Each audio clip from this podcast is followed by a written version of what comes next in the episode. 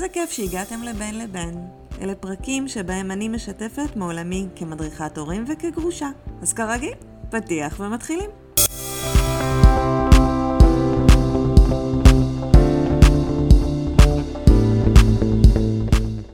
עוד כשהתחתנו, היה להם חלום. הם רצו לעבוד בחו"ל.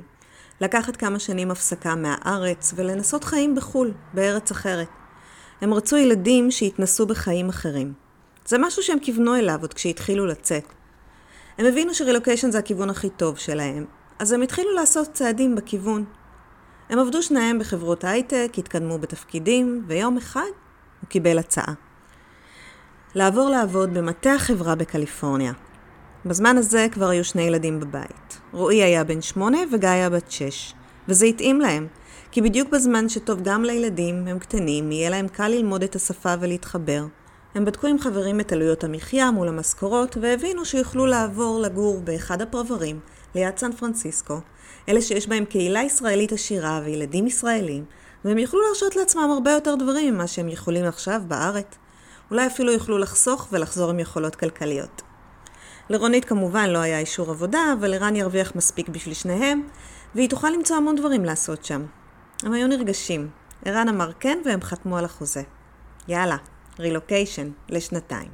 ההתחלה הייתה קשה, יותר קשה ממה שהם חשבו. הם לא לקחו בחשבון את הבדידות, הריחוק מהמשפחה. להתחיל לבנות חיים מחדש בארץ זרה, נוחה ככל שתהיה, זה לא פשוט. דווקא לילדים היה יותר קל להשתלב. תוך כמה חודשים הם כבר דיברו אנגלית שוטפת והשתלבו מצוין בבית הספר ובחוגים. ערן היה צריך להכיר את הצוות החדש שלו וללמוד את העבודה, את דרך העבודה האמריקאית, שזה לא כמו בישראל. גם כשהיה בבית, הוא המשיך לעבוד מול ישראל, מול הצוות הישן. רונית הייתה עסוקה במציאת בית, ריהוט, קניות, אספות הורים, טיפול בילדים, בקושי היה לה זמן לעצמה. התגעגעה למשפחה שלה, למישהו להניח עליו את הראש בסוף היום. כשהיא נכנסה בלילה למיטה, עוד יכלה לשמוע את ערן בשיחות הוועידה שלו. היא ידעה שזה זמני, שההתחלות קשות, ועוד מעט הכל יהפוך לשגרה, וזה רק שנתיים. זה קרה. הם הצליחו לבסס שגרה. אמנם הקהילה היהודית, הקיבוץ מחוץ לישראל ששמעו עליו רבות, לא היה כל מה שהם ציפו. אבל הם עדיין מצאו איזה קבוצת חברים קטנה, כמות העבודה של ערן הצטמצמה, לילדים הייתה שגרה קבועה.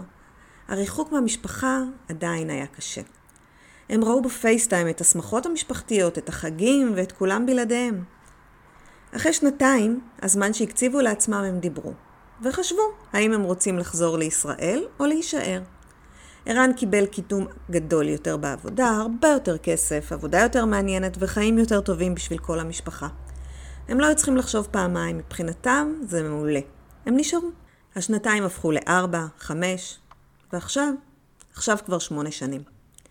בזמן שהקריירה של ערן המריאה, רונית התחילה ללמוד תכשיטנות. היא פתחה עסק והצליחה בעצמה. בשלב הזה הם כבר הפכו לאזרחים והיא יכלה לעבוד איפה שהיא רצתה. החיים שלהם נעו בשני מסלולים נפרדים. לפני שנה, רונית התחילה לדבר על גירושים. היא רוצה לחזור לארץ, גדל את הילדים בישראל. הקולקציה שלה מאוד מצליחה והיא רוצה את הזמן שלה.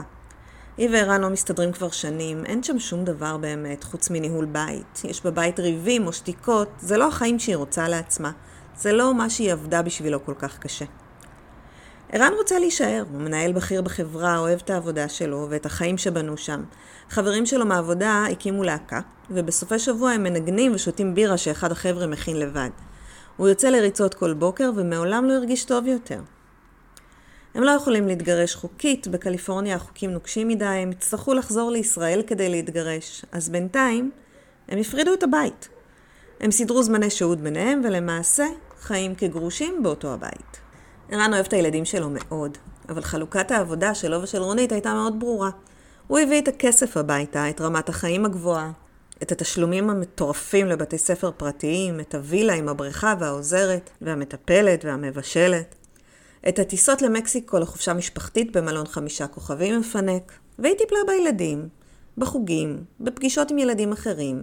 היא הייתה פעילה מאוד בוועד הכיתה, היו לה המון חברות שם, הלכה איתם לרופאים, לטיפולי שיניים, כל מה שהיה צריך. אז בשנה האחרונה ערן שינה את שעות העבודה שלו. הוא מגיע הביתה מוקדם בכל ימי שני ורביעי כדי לבלות זמן עם הילדים, וכל סוף שבוע שני, כמו בארץ. רועי כבר בן 16 וגאיה בת 14. יש לו שני מתבגרים וזה מרגיש לו כאילו הנחיתו אותו באמצע החיים במקום שהוא לא מכיר. הם כבר לא ילדים קטנים שאפשר לקחת לפארק, הם גדולים, יש להם פעילויות וחברים ודעה לכל דבר. הם לא מרוצים מהשינויים האלה שקורים פתאום. לרועי קשה להיות בבית. הוא שונא את הצעקות של ההורים ואת המתח שמורגש בכל פינה. אם הוא ישמע עוד פעם אחת את המשפט תגיד לאימא שלך, הוא יתפוצץ. נמאס לו להעביר מסרים, נמאס לו מהצעקות, הוא כועס על אבא, שהחליט שדווקא עכשיו הוא צריך להיות אבא, ופתאום הוא דורש איזה זמן. ועל אימא שהחליטה להתגרש ולחזור לארץ, לקחת אותו מהחיים היחידים שהוא מכיר. הוא יודע שהוא יצטרך להתגייס, וזה מלהיב אותו ומפחיד אותו בו זמנית. הוא בורח הרבה מהבית, מסתובב בחוץ, לפעמים עם חברים, לפעמים בלי. ההורים שלו לא יודעים, ממילא עסוקים מדי. הוא תמיד ממציא איזה מפגש של החוג או מסיבה בבית של חבר, נראה שזה נוח להם להאמין לזה. אבל יש מקום אחד, שבו יש לו שקט. זה חדר קטן אצל הבחור שמוכר סמים לחבר'ה מבית ספר. הוא יכול לקנות אצלו קצת weed ולעשן בפינה. ואף אחד לא שואל שאלות, ואף אחד לא צועק, והוא לא צריך לחשוב על ישראל ועל להתחיל חיים חדשים, מחדש במקום שהוא לא מכיר. גאיה מאוד שונה מרועי. גאיה פעילה חברתית, היא נשיאת מועדון ה debate בבית הספר שלה. היא חברה בסניף המקומי של הצופים ויש לה המון המון חברות שאוהבות להסתובב בקניון. גם לגאיה זה קשה, כל המצב הזה בבית, המתח והצעקות. היא לא יכולה לסבול את זה יותר. אבל היא דווקא נחמד לה שאבא יותר בבית. הוא מרשה לה הכל. הוא קונה לה כל מה שהיא רוצה. כל מה שלא קנה הוא עד עכשיו. בסופי שבוע הוא לוקח אותם לכל המקומות הכי שווים, והיא מעלה את סרטוני הטיקטוק הכי שווים. היא כועסת על אימא, שמפרקת לה את העולם. מה לה ולישראל? היא אוהבת את סבא וסבתא ואת המשפחה בישראל, אבל החיים שלה פה. חברות שלה פה, חיים שהיא אוהבת ומכירה, נוח וטוב לה, חלומות שלה פה, הטיולים שהיא רוצה לעשות הם מכאן. ובישראל היא שמעה יש טילים ופיגועים, ולמה שהיא תרצה לחיות במקום כזה? היא, מבחינתה, מתכננת להישאר כאן גם אם ההורים לא יסכימו. היא תישאר אצל חברה, או פשוט ישכרו לה פה דירה. היא כבר תדע לדאוג לעצמה. על ערן זה מקל, המצב הזה שרועי נעלם. זו פחות התמודדות עם פרצוף כועס, האשמות, התפרצויות זעם. הוא ממילא לא מבין מילה ממה שהוא אומר. אבל הוא יודע שזה מצב לא טוב. רונית העירה כבר מספיק פעמים שאולי כדאי שיעשה משהו בנידון. אבל הוא לא יודע מה, אז הוא מספר לעצמו שזה בדיוק הגיל לחברים וכולם מתנהגים ככה. עם גאיה זה יותר פשוט, הוא נותן לה מה שהיא רוצה והיא מחייכת. כשהוא היה קטן, אבא של ערן אף פעם לא היה בבית. הוא תמיד עבד. הוא עבד בשתי עבודות כדי שיהיה להם אוכל. לערן זה לא שינה, הוא הבטיח לעצמו שהוא בחיים לא יהיה כמו אבא שלו. שהוא ייתן לילדים שלו כל מה שאבא שלו לא נתן לו. יהיה להם הכל, ויהיה גם אותו. הוא יהיה משמעותי עבור הילדים שלו, וכשהם יצטרכו, הוא יהיה שם. לא רק דמות שישנה בסלון. הוא חלם לצאת איתם לטיולים, להיות זה שנותן להם עצה טובה, זה שהם באים אליו כשיש בעיות עם בנות או בנים, זה שהם מתקשרים אליו אם קורה משהו והוא מיד מגיע. הוא רצה להיות האבא הכי טוב, זה שהילדים שלו מעריצים, אבא הזה שהילד שלו יגיד, וואלה, אני רוצה להיות אבא בדיוק כמו האבא שלי. כשהוא מסתכל על החיים שלו עכשיו, הוא מבין שזה לא המצב. הוא לא מבין איך זה קרה, איך נשאב לעבודה. הרי הוא עושה הכל כדי לא להיות אבא שלו. והנה, הוא בדיוק כזה. מצד שני, הוא עבד כל כך הרבה רק כדי שיהיה להם טוב, כדי שיהיה להם כל מה שלא היה לו. בית הספר הכי טוב, הבגדים הכי יפים, החופשות הכי מפנקות. הרי ההורים שלו יצאו איתו רק פעם אחת בשנה לחופשה, וזה תמיד היה באיזה אוהל על הכנרת מלא זבובים, שהיה חם מדי, והיה קשה מדי, ואי אפשר היה לישון על המזרונים האלה. עכשיו כשהוא חושב על זה טיפה אחורה, אז זה היה דווקא נחמד, כי בבוקר מוקדם הוא ואבא שלו היו יושבים ומנסים לדוג, מדי פעם הם אפילו תפסו איזה דג. איך הוא שכח את זה וזכר רק את החום והלחות והזבובים? הוא מרגיש שזה גדול עליו, זה מפחיד. איך מתחילים לבנות קשר עם הילדים עכשיו כשיש להם חיים שלמים בלעדיו? רוני דואגת להזכיר לו שהוא לא מכיר את הילדים, שהוא לא רואה אותם, ולקנות אותם בכסף זה לא דרך טובה. הוא יודע שהיא צודקת, אבל הוא לא יודע מה לעשות. איך מתחילים בכלל? בפגישה הראשונה שלנו בזום, אחרי שהוא אמר את כל זה, שאלתי אותו רק שאלה אחת. אתה מוכן להילחם על הקשר עם הילדים שלך? כן, הוא ענה בלי היסוס. אז יאללה, אמרתי לו. מתחילים.